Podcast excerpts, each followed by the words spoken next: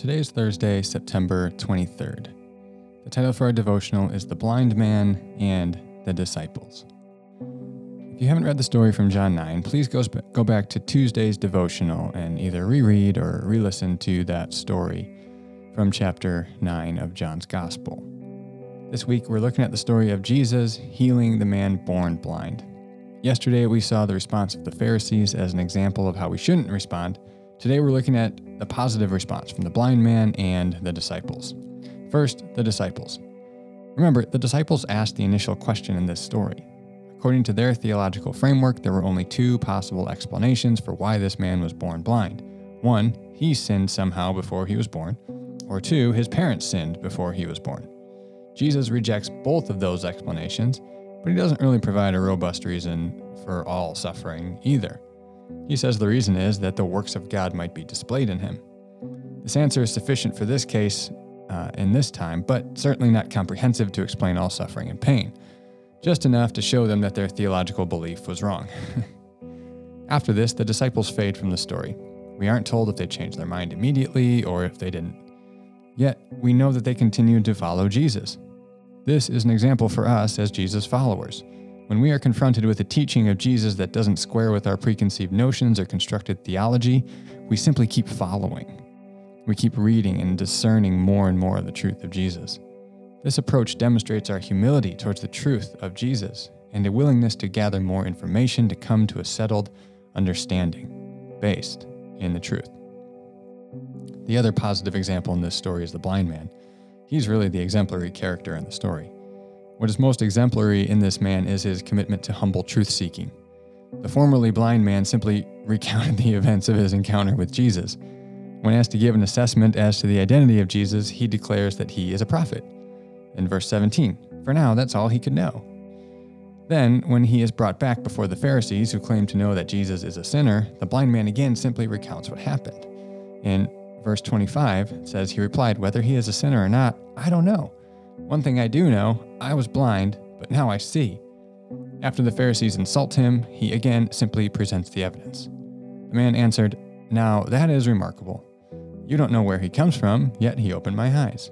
We know that God does not listen to sinners, he listens to the godly person who does his will. Nobody has ever heard of opening the eyes of a blind man before. If this man were not from God, he could do nothing. Up until now, he simply believes that Jesus is a prophet because he's willing to follow the evidence from his experience with Jesus. Then, after being thrown out of the synagogue, Jesus meets him, and they have one of the most beautiful conversations in all the scriptures. Verses 35 to 38 say this Jesus heard that they had thrown him out. And when he found him, he said, Do you believe in the Son of Man? Who is he, sir? The man asked. Tell me so that I may believe in him. Jesus said, You have now seen him in fact, he is the one speaking with you. And the man said, Lord, I believe. And he worshiped him. Again, here we see a picture of genuine faith expressed in Jesus. This man doesn't solely possess the knowledge that Jesus is the Son of Man, that is, again, the Messiah. Remember, even the de- demons believe that. He goes a step further and worships, indicating his true faith. Because indeed, if Jesus is the Messiah, there is no other appropriate response than worship. So, contrary to the Pharisees, this man was willing to humbly seek the truth, even if that meant changing the culturally assumed truths of suffering and Sabbath practice that he had inherited. These theological presuppositions prevented the Pharisees from believing and worshiping Jesus, but not the man born blind. Like Paul, he was willing to consider everything a loss that he had learned before because of the surpassing greatness of knowing Christ Jesus, his Lord. For additional content today, I've linked you to a podcast from Preston Sprinkle's Theology in the Raw with Brian Zahnd. The title of it is Jesus, the Bible, and Finding Christ Through Deconstruction. It's a very thought provoking podcast, so I hope you give it a listen and think through it with them. Enjoy. Reflection today reflect on the compassion and love of Jesus in this story. Reaffirm your commitment to consider everything as lost compared to the surpassing worth of knowing Jesus, your Lord.